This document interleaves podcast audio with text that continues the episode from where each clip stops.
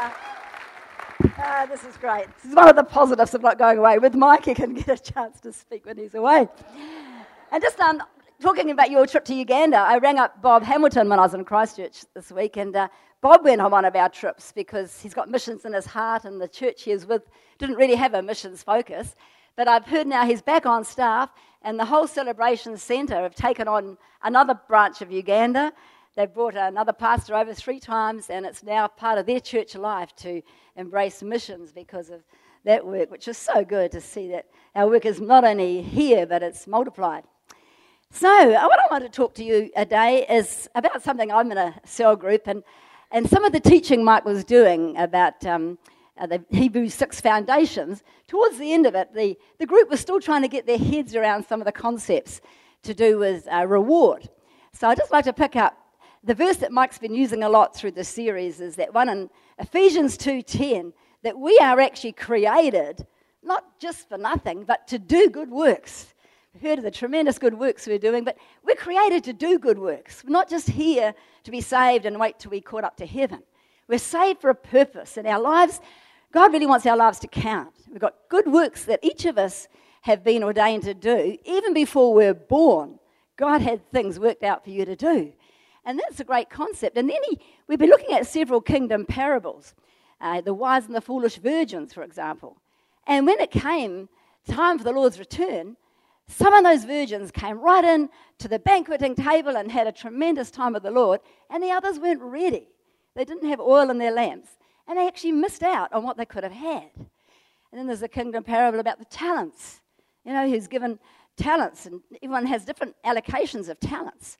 But it, you might have a five-talent person, you might be a two-talent person. But if you put what God's entrusted to you to work, and you become productive for his kingdom, when God comes back, he'll say, well done, I've got great things for you. You've qualified yourself to come into positions in my kingdom. Positions of authority, positions of rulership, because you've qualified yourself. But if you hid your talent and did nothing with it and said, God, you're a hard person, it's just such a hard thing being a Christian, I've buried my talent, he'll say you miss out. Take it away from him. Give it to someone who's going to be productive. And um, and then there's a, also the kingdom parable about the pounds. Everyone was given pounds, again, to make what he'd entrusted with us fruitful for the kingdom. And there is reward. There is reward if we live and make our lives count. There are things for us to enter into that not everybody enters into.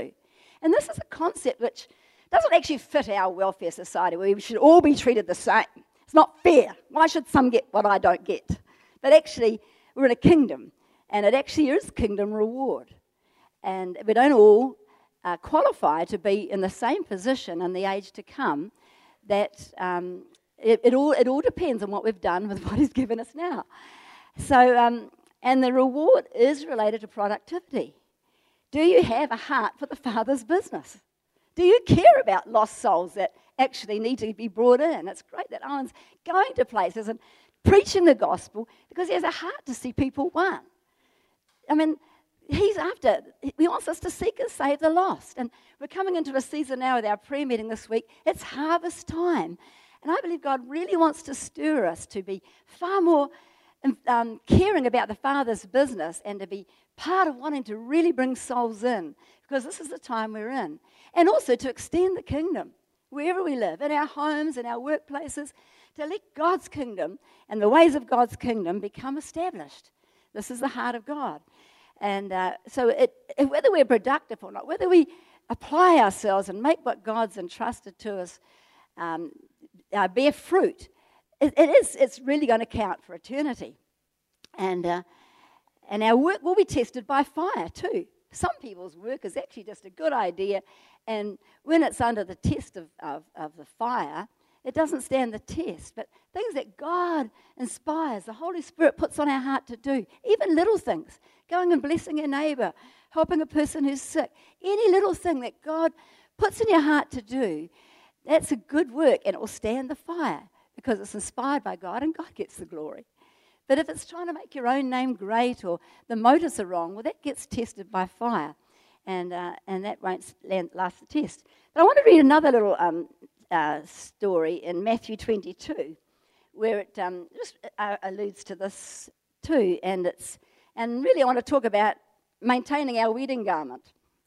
Because whether you're a man or not, I love it, Ian says, get used to being part of the bride of Christ. Just like women have to get used to being a son of God. It's, uh, we're all part of the bride of Christ. God's bride is his church. And brides have wedding garments. And he wants us to maintain our wedding garment. So if you read Matthew twenty-two, and it's a story that Jesus was talking to the, um, the Pharisees about. And Jesus answered and spoke to them by parables. And he said, the kingdom of God, of heaven, is like a certain king who arranged a marriage for his son. This is God the Father who's having a great marriage feast for his son Jesus. And he sent out his servants to call those who were invited to the wedding, and they were not willing to come. This is the Jews. First of all, all the Jews. God intended the Jews would come into his kingdom. And he put the word out, and he started preaching. As soon as he started preaching, the kingdom of heaven's at hand, and invited them all to come to and become part of his kingdom. And um, and he said, you know, he sent out other servants. Tell those who are invited, I've prepared my dinner, my oxen, my fatted cattle are killed. All things already come to the wedding. But the Jewish people made light of this, and they went their own ways, and one to his farm, one to his business. And then worse than that, they even got hold of the Lord's servants. People like John the Baptist got beheaded, and Jesus got crucified, and the disciples got treated pretty roughly. He actually despitefully treated all God's servants. And so the king heard about this. He was furious. And he sent out his armies, and he destroyed those murderers, and he burned up their city. And if you read in history, in seventy A D, Jerusalem was totally overthrown and suffered huge loss. But then he said to his servants, the wedding is ready, and those who were invited were not worthy.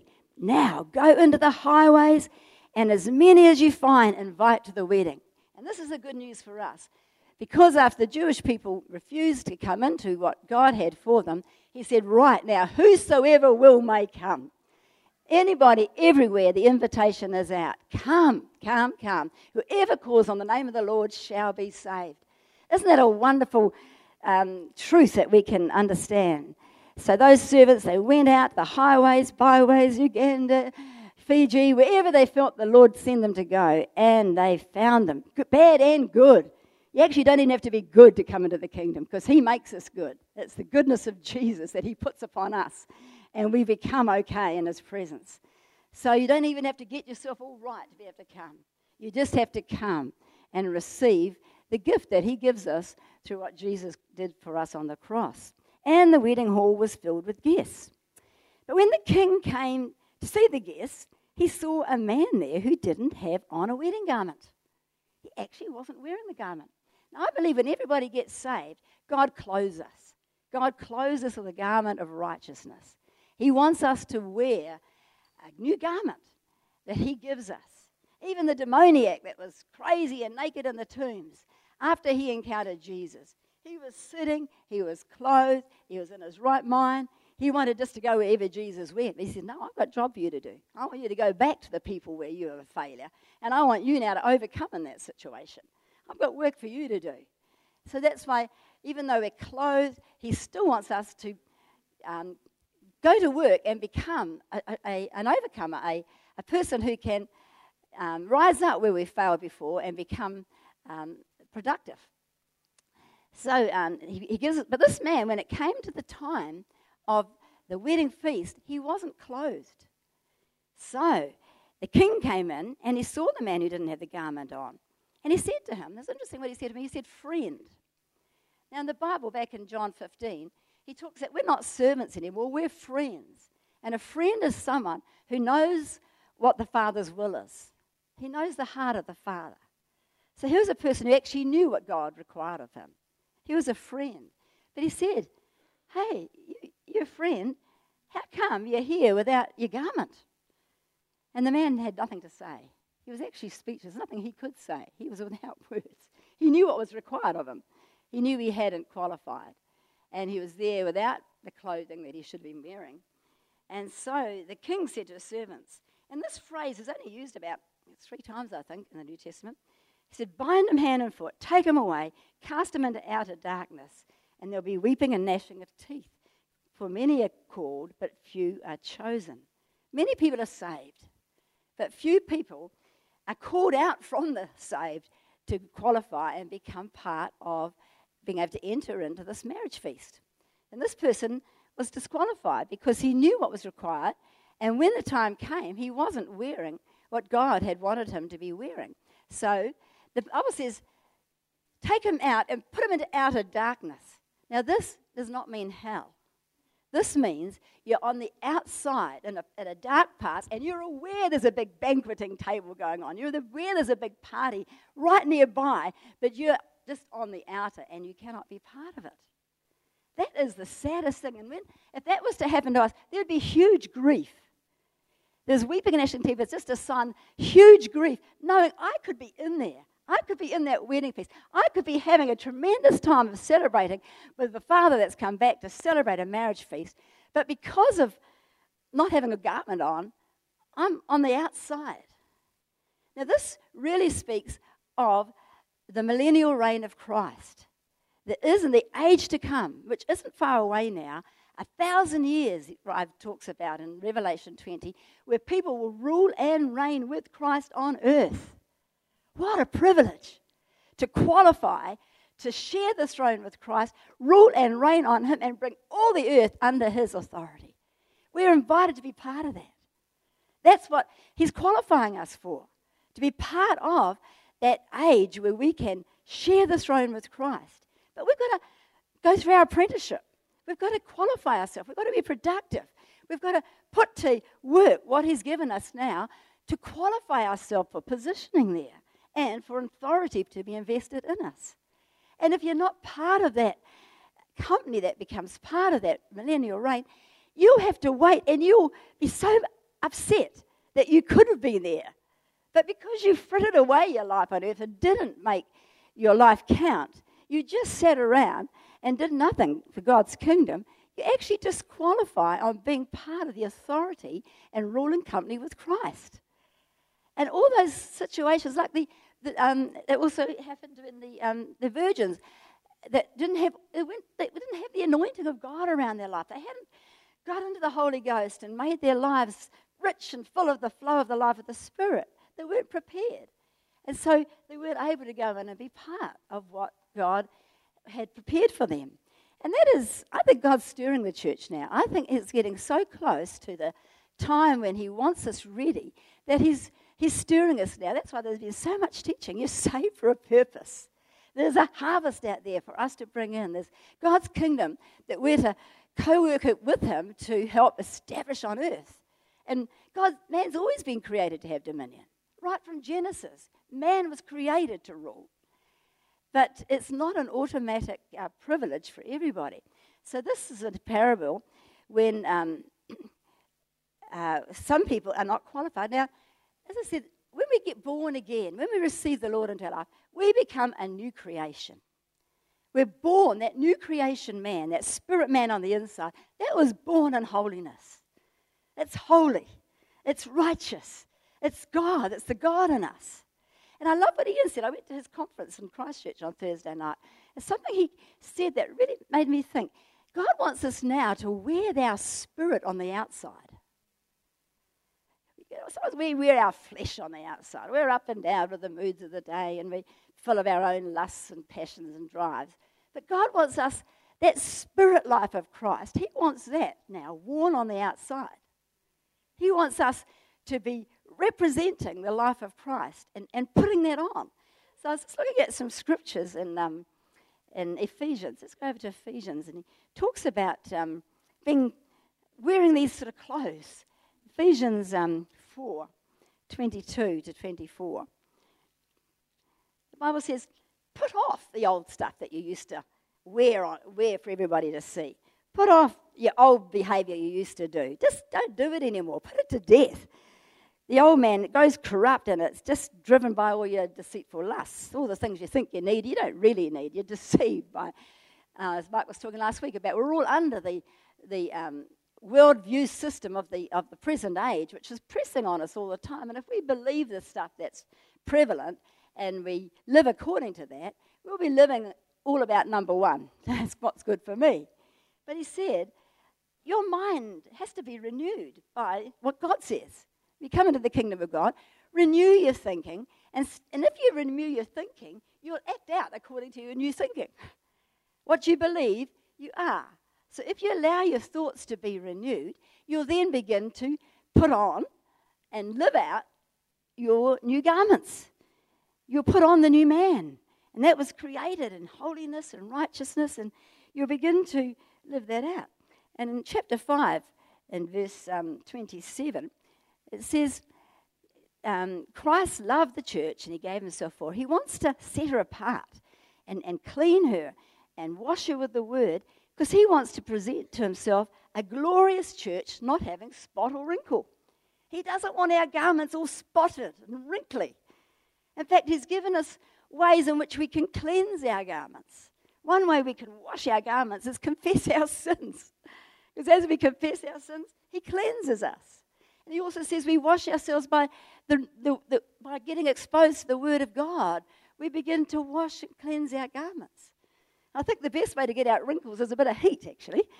And I think he applies heat sometimes so that the wrinkles can be, you know, flattened out. Because he wants a church when he comes back that's got a garment that's not all spotty. In fact, we can even lose our garment because the enemy can come and rob us of it. But the really thing is, is that he wants us now to, to um, uh, start to wear this new life. Um, and there's, there's a lot in Ephesians and in Colossians about putting off the old stuff and actually putting on the new garment and living. So the spirit man is there for all to see, and they will see Jesus. You know, show us your glory. Your glory will be seen in us as we begin become more and more like Christ and displaying that.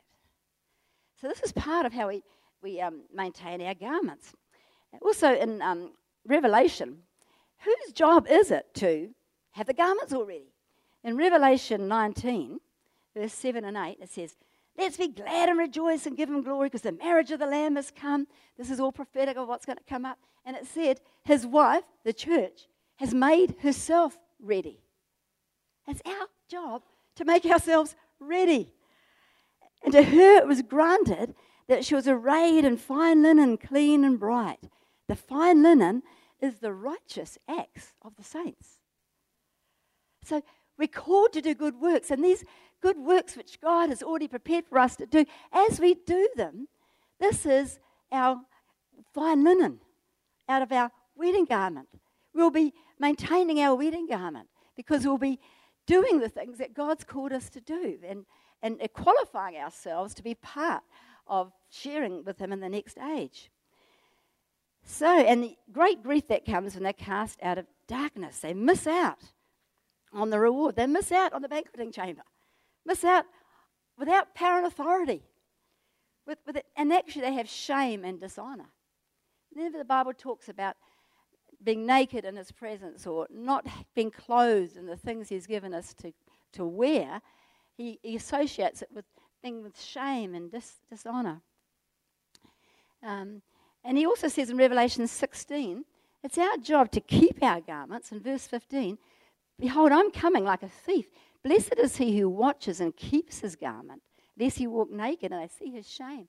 Obviously, the man in this parable, the thief had obviously come into his life. He hadn't been diligent and watchful, and he'd actually come in and has, had been robbed of what God had equipped for him to wear. So it's possible to be robbed. And when a thief comes, you actually don't know he's coming. He just comes unawares. Talked even about Samson, who had the tremendous anointing on his life, and he could shake himself and have tremendous strength. And it said one day he shook himself and he wist not that the Lord had departed from him. Obviously, all of a sudden, without him realizing it, what he was able to step in and do, all of a sudden, was not there anymore because he had worked carelessly and it had been lost. So I think that God wants us to be vigilant and make sure that we keep and maintain our garments unless um, a thief comes in. Now, so how do we maintain our garments? There's just three passages I want to um, look at because each of these I've experienced um, in my own life. One of them is the second to last book of the Old Testament, there's Zechariah and Malachi. In Zechariah, verse three, this is at the time again in the Old Testament when they were restoring the temple, and that speaks for us prophetically to a time now when God is restoring this temple for him to come back and inhabit. And Joshua was a high priest. And um, Zechariah had a vision of him. It says in Zechariah three, "He showed me Joshua the high priest standing before the angel of the Lord, and Satan was standing at his right hand to oppose him. And the Lord said to Satan, 'The Lord rebuke you, Satan. The Lord who has chosen Jerusalem rebuke you. Is not this a brand plucked from the fire?' Now Joshua was clothed in filthy garments, and he was standing before the angel. And then he answered and spoke to those who stood before him, saying, 'Take away the filthy garments from him.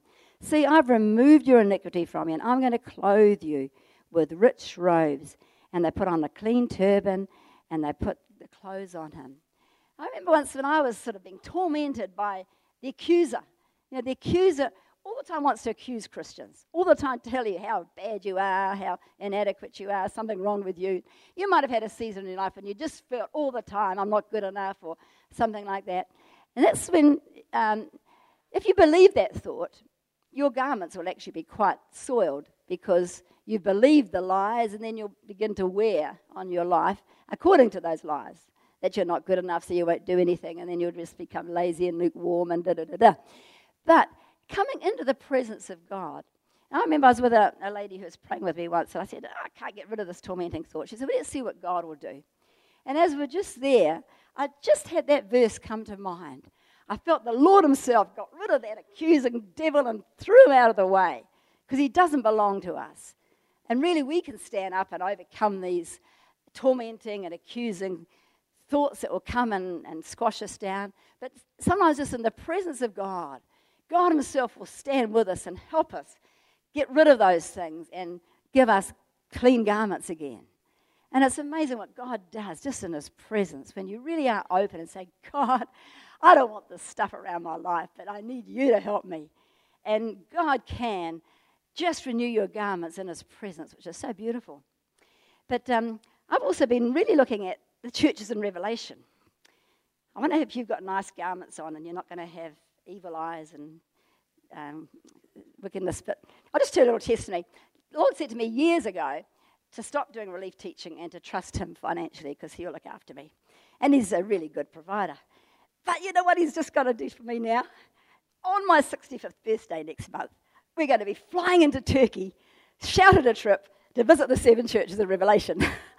Isn't God so good? Yeah, he's so good. Now, no green eyes, no envy, because you're full of love and blessing and rejoice when others are blessed, aren't you? Because you've got those beautiful garments on. But anyway, I've been looking at all these seven churches because I want to know a little bit more about them. And the more I've thought about them, all over the world, I find people are preaching on them. People are putting series on the seven churches of Revelation. Why? Because when God's going to bring in the revelation of this age to come, he starts with the church. Judgment starts with the church, and he's getting hold of the church like us, and he wants us all to become really aware of our state, and he's good to us. He not only helps us really be aware of our state, but he shows us how we can get right, and then he has a great promise for us. So they're great, great, great situations. And the two that I talked about are referring to nakedness and not being clothed. So first of all is the church of Sardis.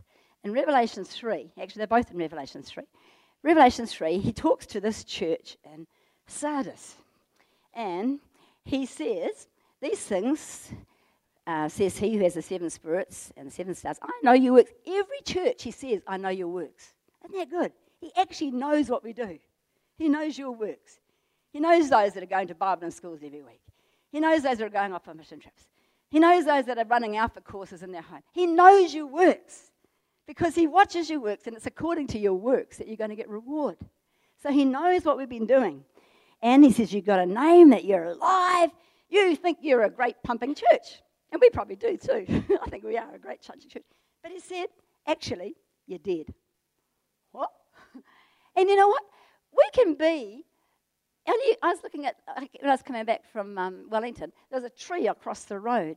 You know, sometimes you have great big tall trees that look like they're great. That they can be blown down in a wind, and actually they can be quite hollow inside.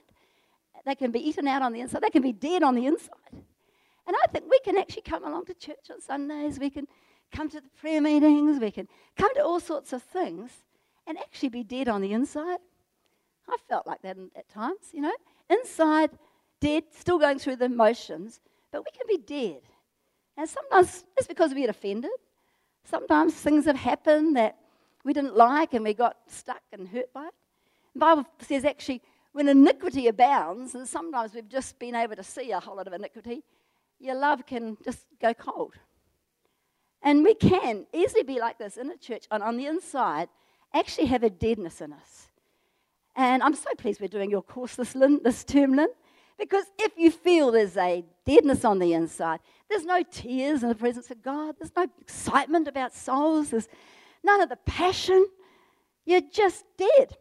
Well, face it, and get along to the course this term, because you can deal with whatever came along and made you dead. Because you know what? God breathes life into dead people. He can breathe life into dead marriages. He can breathe life into dead kids.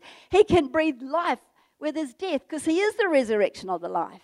And if you are actually dead on the inside, even though you might look good and think you're in a pumping church and everything's great, you've actually got to face the facts. And he says four things for this church to do to actually get yourself up and going again. First of all, be watchful. Actually, you've got to have a good stop tape. You've got to be real about what you like. You've got to call it what it is. You've got to say, actually, I'm dead. I haven't felt God for years, and I've just lost my passion. Call it what it is. Watchful people, prayerful people, really do get a stock take of what they really are like. If not, ask the prophetic people. They'll tell you. Anyway, and then strengthen the things that remain. Okay, we can strengthen ourselves. There's a time of prayer and fasting coming up. This time, determine, I'm going to strengthen my prayer life during that week. I'm going to get up early and I'm going to really give it heaps. In fact, I'm even going to fast. I'm going to do some things to strengthen what is there. It mightn't be very much, but strengthen it.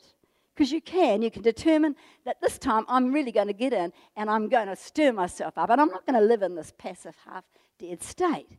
And then remember, start thinking about what God's done for you. Start thanking him. Start thinking about your salvation. Start thinking what you used to be like when you first got saved and you couldn't stop talking about him. Just remember and go back over some of the experiences you've had with God and, and just get them alive inside you again and, um, and repent. If you've just believed a whole lot of lies and if you've been harboring unforgiveness and bitterness, repent. Actually, when we repent, he cleanses us, forgives us, and you can make your garments all nice and clean again. He's given us all the things to do if you're in that dead state. And then you won't have a thief come in and have your garment taken off you without you realizing, because it can happen. He can come in like a thief and rob you of your garment, and you could be like the man with no wedding garment, just simply because you've been dead and haven't really acknowledged it. And... um And he that overcomes, you will be clothed in these white garments. You will be ready when he comes. Isn't that a good um, kind of stir up for people in churches? I think all churches need to hear that, because we can look good and we think we're fine. But actually, we've got to face the truth. And then the other church was the Laodicean church in um, verse fourteen. And he says to this, this church. Now, Laodicea was a very wealthy city. In fact, they had a big earthquake in Laodicea. And they didn't even want any help from Rome to help them recover. They were really wealthy. They were quite self-sufficient. We don't need anybody. Thank you. We're fine. Maybe some of us are like that. Very independent. Very don't need anybody to help us. We're actually quite wealthy. We actually got all we need. And we can have this sort of um, mentality. And the Bible says, well, in verse, I know your works, but you're not hot or cold. You're actually lukewarm. You're passive. You're full of apathy. You actually haven't done anything for God for years. You've just come and been a pew warmer, got fed, looked after number one, and you've forgotten all about the king and his business, and he's entrusted you with stuff. You've actually just been passive. And I think also God is stirring us as a church. It is harvest time. He wants us now to use the things he's entrusted with us and put them to work so that we can become fruitful. And he said, I, I could vomit you out of my mouth because you're so lukewarm. You think you're rich and wealthy and you don't need anybody. You're actually quite self-sufficient. But the truth is, and this is rather hard to swallow, you're wretched, you're miserable, you're poor, you're blind, and you're naked. That's how you really are. But wow, that's a bit hard. Now, he said, if you want to get out of that state, which is what I see you as, There's some things you can do, and they're going to cost you. I counsel you, buy from me. You remember the virgins that didn't have the oil? They had to go and buy some because they didn't have it before. There's a price to pay for some things. And the first thing he said, I want you to buy, I want you to buy some gold that's refined in the fire. You know what the Bible talks about as gold? He says the trying of your faith is like gold in the fire. In other words, we need some faith here. Put into action. Start doing some faith works again. Start praying for some sick. Start sharing the good news. Start stepping out in faith. You just have to step out, don't you? Just step out. Believe God, be true to his word, and if you step out in faith, you'll get some gold around your life. And if it doesn't work the first time, if people start getting, you know, ho-hum and it's it's trying, well, stand up in the in the in the in the, in the trial of your faith. Let your faith be tried. In fact, there's one other um, one other passage in the Bible where that, that passage of being cast into outer darkness and, and having great grief is used. It's way back in Matthew five, I think it is, when the centurion came along and said, you know, I want you to heal my servant. And um, the Lord said, yeah, I'll come. He said, oh, you don't have to come. Just say the word and he will be healed. And and he said, I haven't seen such faith anywhere. He said, I bet at the end of the time um, there'll be there'll be people in my kingdom who'll be in outer darkness and the gnashing of teeth because they haven't got that faith that this man's got. It's faith. It's actually putting to work what God says. That's what he wants us to do. If we're not going to be lukewarm, we've got to start to put to work some of the truths of God's word and buy some gold. Buy some gold. Then he says, okay, buy some gold and um, buy gold and you'll be rich and some white garments.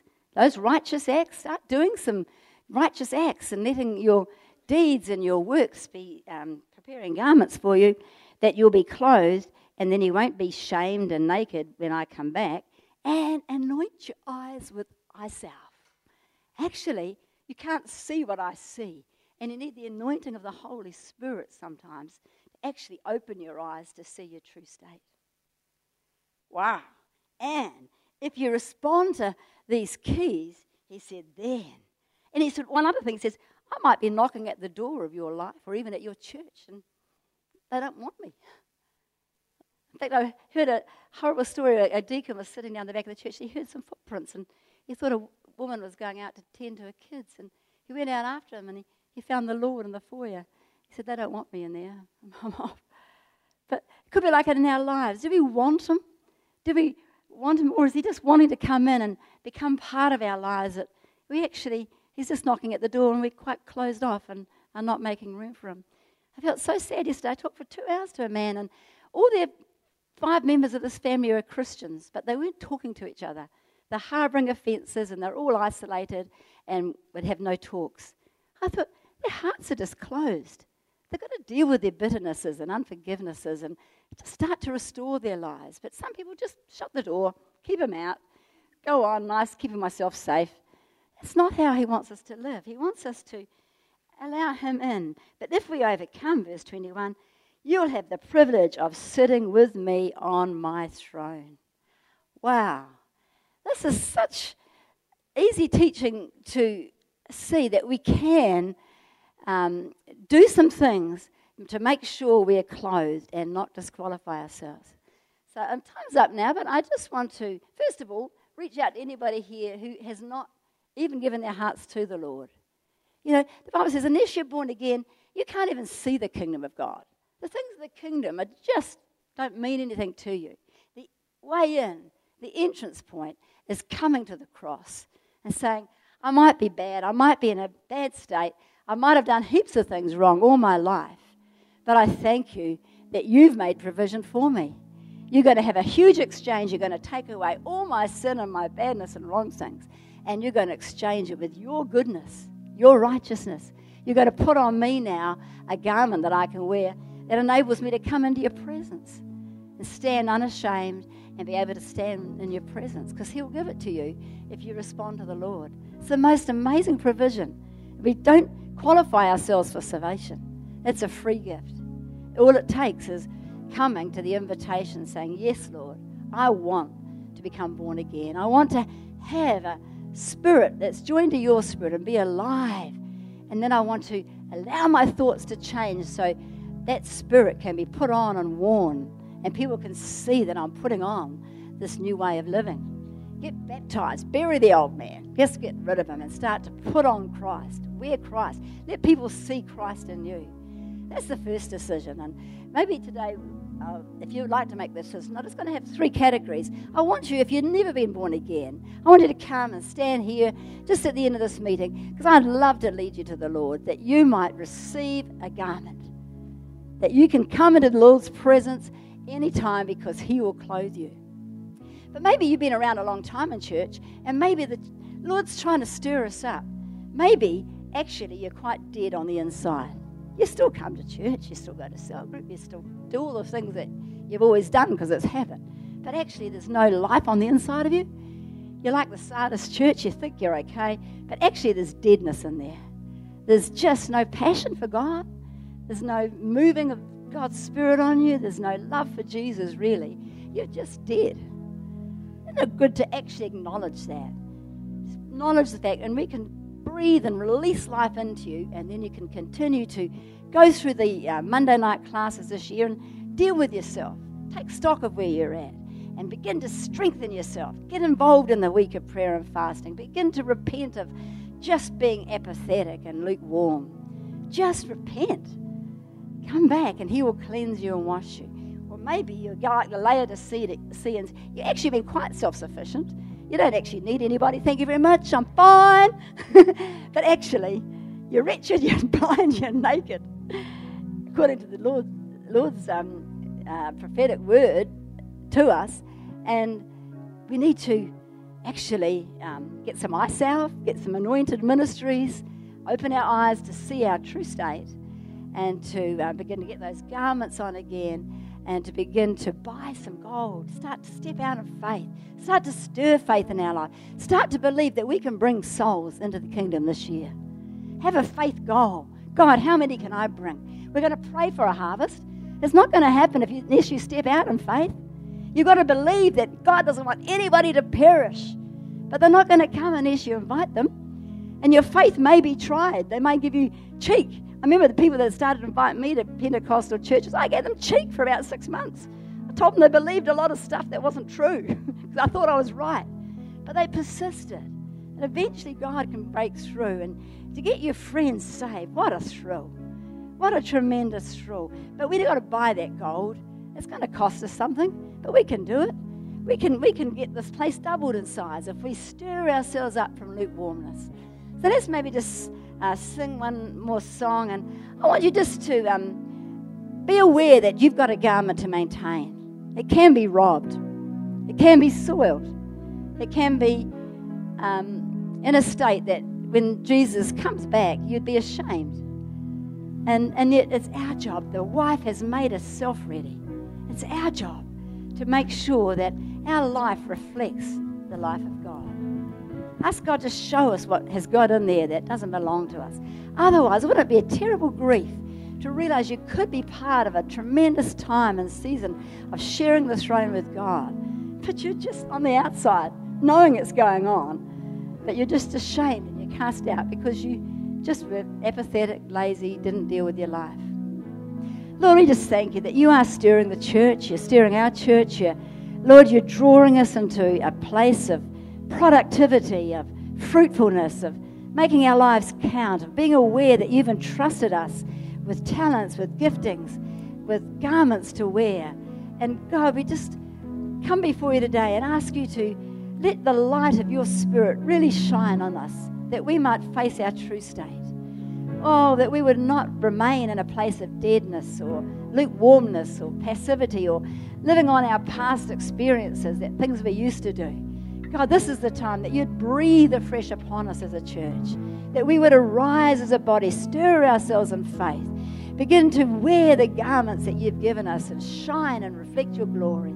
God, come. Come and, Lord, bring to us a, a, an awareness of our true state.